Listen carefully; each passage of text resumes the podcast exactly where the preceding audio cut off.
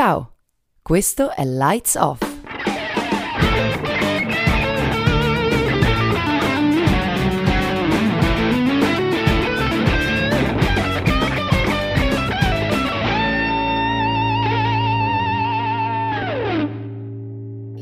A tutti, sono Marta e questo è Lights Off, il podcast che spegne i riflettori e accende le luci delle idee.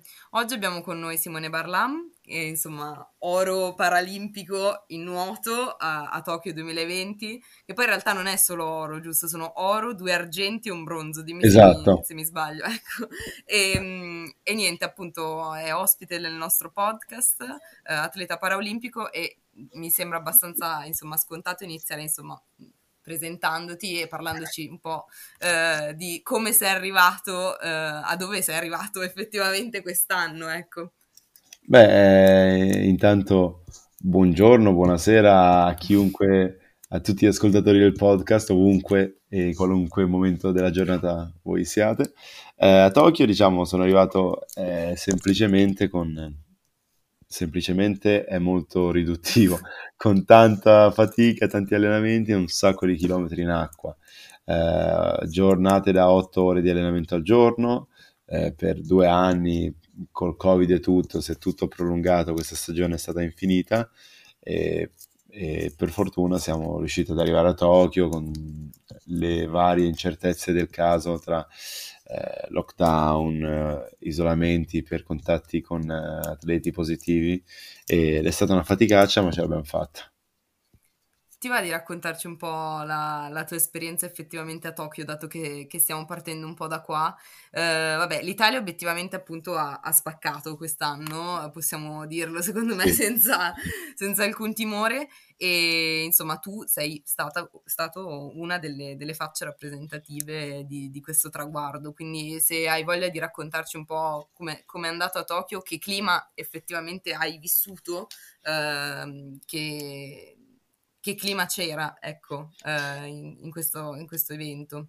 Beh, il clima era molto bello, cioè la cosa forse che non me l'ha fatto godere a pieno ero io perché non sono riuscito a godermi l'esperienza al massimo, non ero probabilmente migliori, nel miglior posto eh, mentalmente eh, parlando, un po' di ansia, un po' di eh, proprio essere esausto dopo due anni di isolamento, di ehm, mancanza di relazioni sociali, di fatica, eh, però a parte ciò l'ambiente era molto bello e per quanto le restrizioni Covid lo limitassero, cioè comunque abbiamo percepito questo scambio culturale con tutti i paesi del mondo praticamente e, abbiamo, e, e anche un po' di affetto ai giapponesi che riuscivamo a incontrare tra i volontari o quelli che ci aspettavano al di fuori della piscina eh, con i cartelli e noi che passavamo col pullman e ci salutavano e noi li salutavamo dal pullman.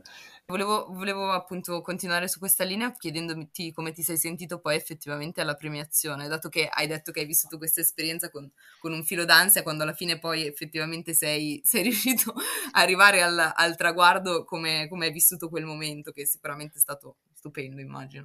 È stato sì molto speciale e L'emozione principale che ricordo di aver provato era un senso di sollievo enorme, come se un macigno con, con il quale hai vissuto per gli ultimi anni ti si fosse, cioè, fosse veramente svanito in, un, in, una frazione di secondo, eh, perché veramente anche una volta arrivati a Tokyo, eh, anche prima di partire per Tokyo eravamo, non eravamo sicuri che si facessero. C'era chi diceva adesso le, le cancellano, adesso non ci fanno partire, i giapponesi non vogliono. E anche una volta arrivato lì c'era l'area, la zona infetti, chiamiamola così, dove venivano messi tutti gli atleti che purtroppo risultavano positivi al Covid e ogni mattina venivamo sottoposti a test eh, salivari per il Covid ed era cioè, spaventoso pensare di arrivare lì e poi sì, magari sì, il giorno certo. prima della gara ritrovarti fregato e non poter gareggiare. Perciò una volta arrivato sul podio, lì dici ah è veramente fatta, nonostante vabbè, ovviamente ci fossero altre gare da fare. E poi è stato un valore aggiunto il fatto che a premiarmi sia stato il presidente del Comitato Italiano Paralimpico Luca Pancalli, che nonostante per una normativa Covid che non, non, ho completamente compreso, non abbia potuto mettermi lui al collo la medaglia, me la sono messa al collo da solo, però eh, è stato molto molto speciale e, è bellissimo. Sì, immagino anche perché poi quando, quando, viene riconosciuto da, non so come dire, dagli amici e dalle persone che ti sono state accanto all'interno appunto di un percorso è ancora più bello che da un riconoscimento, tra virgolette, estraneo. Infatti sì immagino che eh, la vera soddisfazione poi sia stata, sia stata, anche a casa, immagino che insomma... Come no? eh, infatti immagino che insomma tipo, questo tipo di traguardi è ancora più bello viverli con, con, le persone che ti sono state accanto. Poi eh, se devo fare un'osservazione personale su questa cosa vorrei anche, è una domanda un po' off topic ma che secondo Vai. me è molto interessante. Io stavo facendo l'altro giorno una riflessione su, su questa cosa e ho notato che le Paralimpiadi sono molto meno, cioè c'è molto meno clima competitivo rispetto alle Olimpiadi, nel senso che è, secondo me è un, non so come dire, un evento che mm, unisce più che divide, invece le Olimpiadi hanno più questa cosa della, mm, della competizione tra nazioni, però poi magari mi sbaglio e voi siete dei competitivi nati. Ma dici, dici dall'esterno o da, dall'esterno? Di... No, no, no, dall'esterno, però poi anche dal punto di vista interno chiaramente, però cioè, è, un, è un'osservazione mia e poi ah. sono... Ma no, dall'esterno capisco perché può, può, passare questo messaggio, perché si vede più il messaggio della disabilità e tutti i messaggi positivi delle Paralimpiadi, ma ti assicuro che dall'interno siamo competitivi quanto gli olimpici, se non di più. Ci si. Ci, ci si mangia, okay. sai quante volte mi hanno proprio insultato i miei avversari dopo le gare, non Davvero? quasi alle botte, eh, sai quante, quanti siamo un sacco competitivi, poi era, venivamo a Tokyo da campioni del mondo nel 2019 come nazioni e, ehm, e anche lì cioè, si guarda sempre il medagliere, quanti, nazio- quanti, quanti, ori ha vinto quella nazione, quanti ne ha vinto quell'altra, noi se facciamo questo, bla bla, tutte le previsioni del caso per capire come eh, si, appunto, si evolverà il medagliere. No, no, siamo super competitivi. Forse è la cosa che un po' mi spiace sentire che dall'esterno eh, spesso passi questo messaggio, perché alla fine lo sport è sport, è fatto per essere competitivi, per far vedere chi eccelle in una determinata specialità e per quanto siano belli ovviamente i messaggi positivi delle Paralimpiadi che anche diciamo va applaudito anche l'ultimo che arriva, però il primo è il primo, l'ultimo è l'ultimo ed è come sport e, e, e va visto. Secondo me il, il um, turning point, dicono in inglese, sarebbe proprio, sarà proprio quando lo sport paralimpico verrà visto come sport, punto e basta, quando uh, se, eh, che ne so, Uh, gli inglesi arrivano secondi anche lì, cioè, si, sì, si, sì. si, gode anche le parolacce dei tifosi da casa come in una normale partita di calcio o Olimpiade, eh, se vogliamo proprio dirla così però pian piano no, si arriva infatti, anche lì. Mm, io ho avuto, ho avuto, il piacere di partecipare a questo evento a ottobre, We Embrace, che è organizzato mm. da, da Bebevio, proprio eh, sì. con lo scopo di unire il mondo olimpico con il paralimpico, eh, facendo vedere effettivamente che insomma c'è possibilità di eh, costruire un ponte tra, tra, questi, tra questi due eventi, no? E quindi volevo chiederti effettivamente se è così sentita la, la divisione tra questi due mondi all'interno effettivamente del, eh, del mondo paralimpico e se senti la necessità di comunicare appunto questo messaggio anche tu, anche se mi parso di capire che insomma tu sia dell'idea che, che sia giusto così, ecco, cioè mm-hmm. nel senso che sia necessario. Sì, eh, la divisione c'è, la divisione tra i due mondi c'è ed è anche giusto sotto un punto di vista che ci sia, perché da quello che ho capito io non ho partecipato a We Embrace, ma lo scopo, secondo me, ehm, dell'evento era proprio dimostrare eh, quanto fossero forti gli atleti paralimpici mettendo gli atleti olimpici in condizioni eh, che simulano la disabilità. Poi non ho visto, ho visto solo sì, sì, sì, no, racconti no, no, esatto. e sì, video. Hanno giocato, per esempio, a me ha affascinato moltissimo, cioè veramente moltissimo, sinceramente. Ehm, appunto, eh, gio- i pallavolisti hanno giocato seduti. Il sitting volley, la... sì. Sì, sì. E invece, tipo, i, i ragazzi a basket hanno fatto un misto. Sì. Invece. Eh, tra l'altro, io completamente affascinata dalle, dalla, non so come dire, dalla abilità nella... no, dalla dinamicità eh, proprio a livello strutturale delle carrozze uh, utilizzate sono fantastiche. Eh, è stato... Sono difficilissime da usare, sì. sono difficilissime da usare. No, no, no, no, ma poi cioè, è proprio la costruzione della carrozzina in sé che ha le, le ruote Sì, sì, sì. spostate. Loro vanno velocissimi, ma poi si fanno anche un male cane, cioè se li Uh, buttano a proprio. voglia.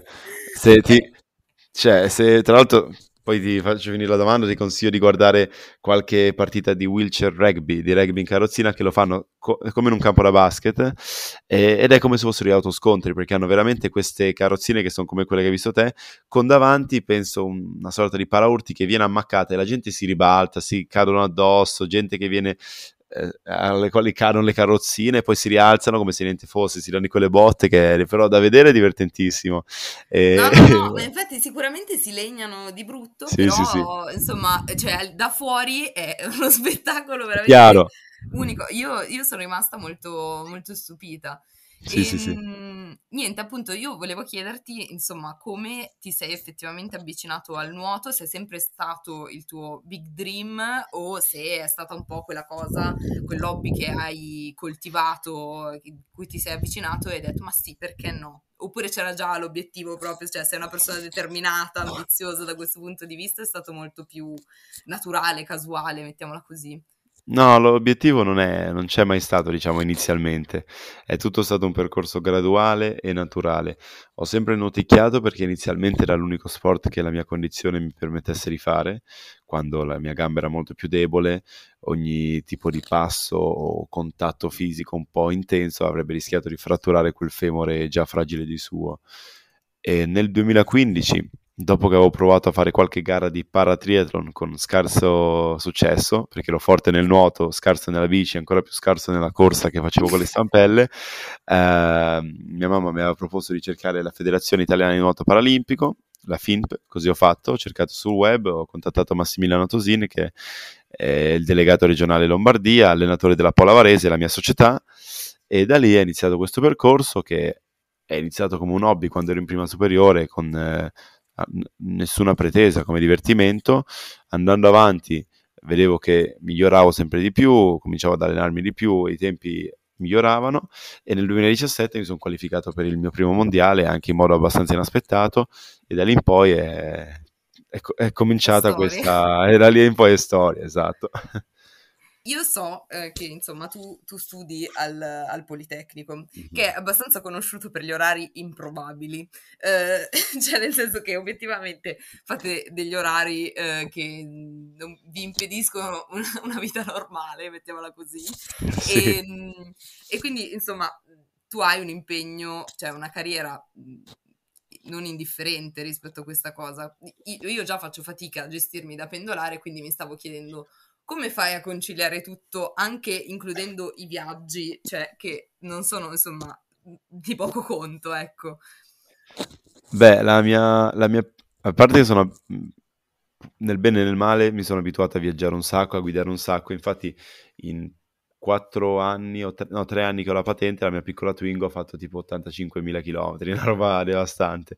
E, da, da pendolare non lo sono più, anche se sono sempre in giro con la macchina, perché mi sono trasferito, se così si può dire. Adesso sono a casa mia a Cassinetta ma mi sono trasferito allo studentato del Politecnico a Milano, Mhm. eh, davanti al Poli in Viale Romagna, e quello mi semplifica un sacco le cose, almeno mi risparmia molti, molti trasferimenti in macchina che poi, come ben sai, se becchi l'orario di punta, se becchi il traffico non arrivi più, cioè veramente diventa infinito il viaggio, il viaggio della speranza. E, perciò quello mi semplifica molto e, e vado un po' con, più lentamente rispetto a alcuni miei compagni di corso, ovviamente, e studio molto per i fatti miei, recupero le lezioni online quando non posso seguirle eh, fisicamente e in qualche modo vado avanti, ecco. Sì, diciamo che la DAD da questo punto di vista forse ti ha, ti ha, ti ha Sì, sì, sì. sei riuscito insomma a, a integrare tutto, quello, Sì, sì. quello indubbiamente. Sì, sì, ma un sacco di, di, insomma, ragazzi lavoratori che è Eh, certo. paragonabile al tipo di, di carriera che fai, ehm, insomma, mh, sicuramente ha, ha dato una, una, mano. E io volevo sapere, perché io mi ricordo che alle superiori, eh, sì. insomma, avevi la passione per il disegno, giusto? Mi ricordo che facevi diversi fumetti. Sì. E mh, mm, volevo sapere se avevi altre passioni effettivamente oltre al nuoto, che poi è diventato, insomma, il, la tua occupazione principale, oltre allo studio, se coltivavi altri hobby. Beh, eh, il disegno, come hai detto te, è sempre il mio hobby principale al di fuori del nuoto. Mi piace un sacco l'arte in generale, eh, in qualsiasi forma, principalmente. Per esempio, mi piace anche la musica, mi piace leggere, però l'arte proprio intesa come, come pittura, come anche animazione, come scultura, veramente mi affascina un sacco. Infatti, leggo un bel po' un sacco di graphic novel guardo un sacco di... adesso ho cominciato a guardare qualche anime perché era una cosa nuova e a leggere qualche manga e dato che sono stato in Giappone non potevo non iniziare. Poi forse una passione un po' meno conosciuta ma che ho da quando sono piccolino sono i Lego. Mi piace un sacco quando ho un momento libero mettermi lì e costruire i Lego con uh, tranquillità anche lì proprio per rilassarmi, ascoltare un po' di musica e schiacciare qualche mattoncino e e poi basta, come tutti i ragazzi, come tutti noi, mi piace uscire con gli amici, rilassarmi ogni tanto, fare passeggiate col cane, solite robe. Sono normalissimo sì, da quel punto di vista. Sì, sì, no, certo. Il fatto che, che comunque hai tempistiche diverse eh, a livello di disponibilità sì, non sì. ti impedisce di, di, coltivare una serie di... di, di Fortunatamente non ancora.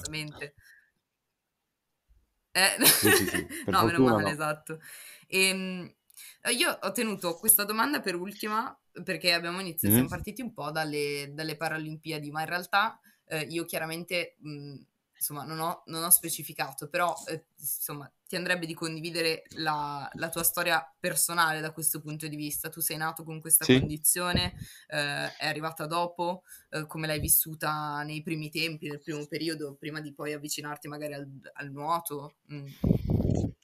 Sì, dunque, io sono, per fare un per gli ascoltatori, semplificarlo un po', sono nato un po' come Nemo. Lui aveva una pinna atrofica e sono nato con una gamba più corta dell'altra.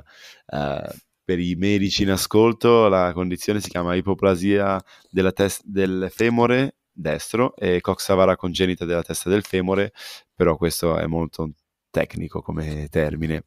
Ho fatto il primo intervento chirurgico quando avevo 10 giorni di vita e l'ultimo quando avevo 13 anni e dal primo all'ultimo ne sono passati 12 e ho diciamo la mia infanzia l'ho vissuta tra Italia e Francia per i vari interventi chirurgici che ho dovuto fare. Infatti eh, sapevo anche un bel po' di francese adesso un po' meno però devo ricominciare a fare un po' di pratica.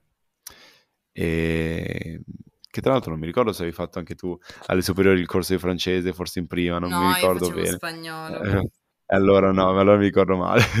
e, ehm, e, poi no, la mia infanzia sì è stata mh, mm, abbastanza normale, con delle grandi gite, pause, chiamiamole così, in ospedale e per fortuna sono anche stato circondato da persone super positive, super eh, amorevoli che mi hanno trattato nel migliore dei modi che si può trattare una persona con una disabilità, ovvero normale, come, mm, con normalità, come se fossi una persona normalissima, che poi anche dire normale non esiste, cioè secondo me ognuno di, ognuno di noi è unico, anche tra due gemelli sono completamente diversi per quanto uguali possano sembrare.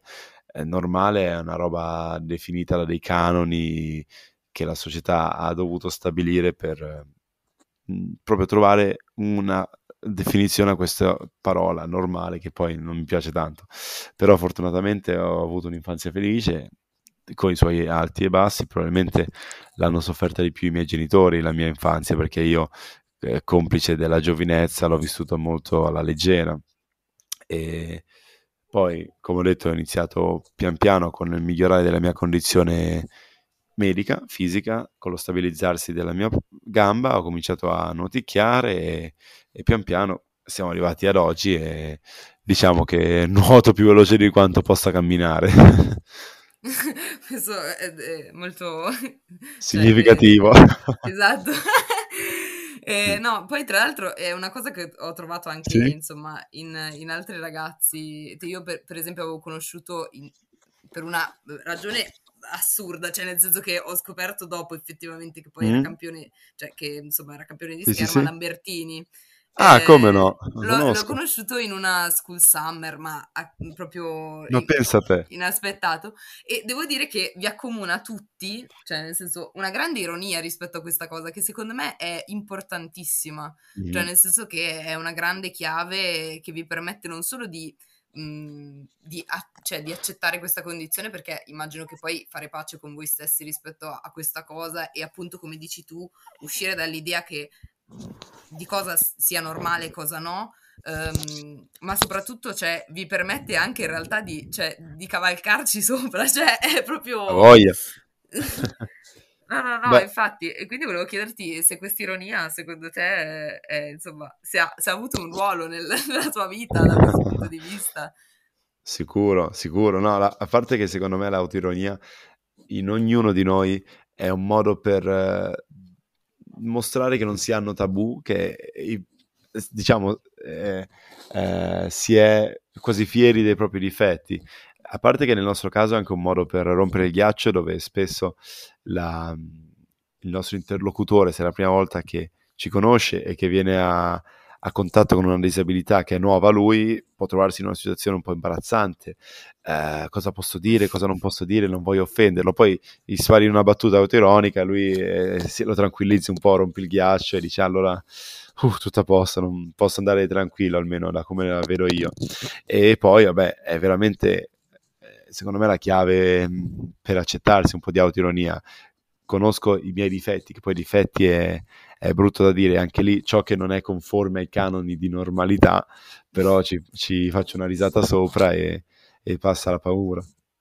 Ti sono mai successe situazioni imbarazzanti di questo tipo, cioè con interlocutori che non, effettivamente non sapevano bene cosa dire o facevano Eh, gaff rispetto a questa cosa? Cioè, sì, sì. sparalo perché è tutto quello che desidero in questo momento. Beh, oddio, ce, ce ne sono veramente un sacco, però cavolo, me ne vengono in mente pochi. C'era, beh, un paio di volte che eh, io e un mio amico, lui in carrozzina amputato, eravamo andati da, mh, nel backstage di un concerto a salutare un DJ che seguivamo, un DJ olandese abbastanza famoso, e facciamo, eh, noi siamo due atleti che si stanno preparando per le Paralimpiadi di Tokyo, fa, ah, figo, figo, bello, ma tu sei disabile? Faccio, sì, e che disabilità hai? Io, io ho dovuto tirare sul pantalone, oppure... ehm, Vabbè, anche quando siamo stati da Fedez a Muschio Selvaggio che non capiva la mia protesi, fa, ma tu hai tre piedi? E fa, ma no, quello piede è finto, quello sotto. Fa, ma come è finto? È finto, è silicone, vabbè. Un sacco di cose così, però, eh, che ne so, ogni volta quando conosco una persona mi dicono ti serve una mano e dico no, mi servirebbe un piede, quello sì, però la mano, la è mano la, è la fortunatamente sto bene. cioè Esatto, quella che apre poi. esattamente.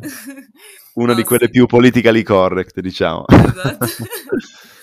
E, niente, adesso ti faccio una domanda che Sì, è sempre stata un po' drastica per tutti, cioè indipendentemente da ehm, come ti vedi tra, cioè, ti vedi tra cinque anni, cioè nel senso eh, se hai altri progetti effettivamente, se vuoi vabbè, continuare col nuoto, me lo auguro anche perché Sì. sei, sei giovane, la Pellegrini è andata eh, adesso, ma perché ha fatto insomma cavolo. anni di, di carriera e mm, se hai voglia di intraprendere strade diverse, insomma, cosa ti aspetta, cosa ti prospetti per il futuro, cosa ti prospetta per il futuro? Ma eh, intanto mi auguro di essere laureato tra cinque anni, Quello quello lo è poco ma sicuro, quello speriamo di sì. E poi non saprei dirvi, probabilmente sarò ancora in acqua eh, ad avercela la longevità di- agonistica di Federica, eh, però mi auguro, spero di essere ancora in acqua e di essere ancora competitivo e di divertirmi, però non saprei dirvi per certo perché a cinque anni fa se mi aveste chiesto un pronostico sicuramente sarebbe stato sbagliato, non avrei mai beccato eh, il risultato esatto, perché la vita sa essere imprevedibile a volte, di inco- incontri for- fortuiti e, e coincidenze ti portano a fare cose che non avresti mai creduto possibile, perciò non lo so, la sicura, cioè, spero di essere laureato, punto e basta, quella è forse l'unica certezza che ho, quello è l'obiettivo. Va bene, io ti ringrazio tantissimo Simone, è stato un piacere insomma fare, fare questa Sì, intervista con te. Eh, quindi insomma saluto i nostri as- ascoltatori, saluto Sì. te in primis. Grazie. E, mm, e niente, ci vediamo alla prossima puntata. Ciao a tutti.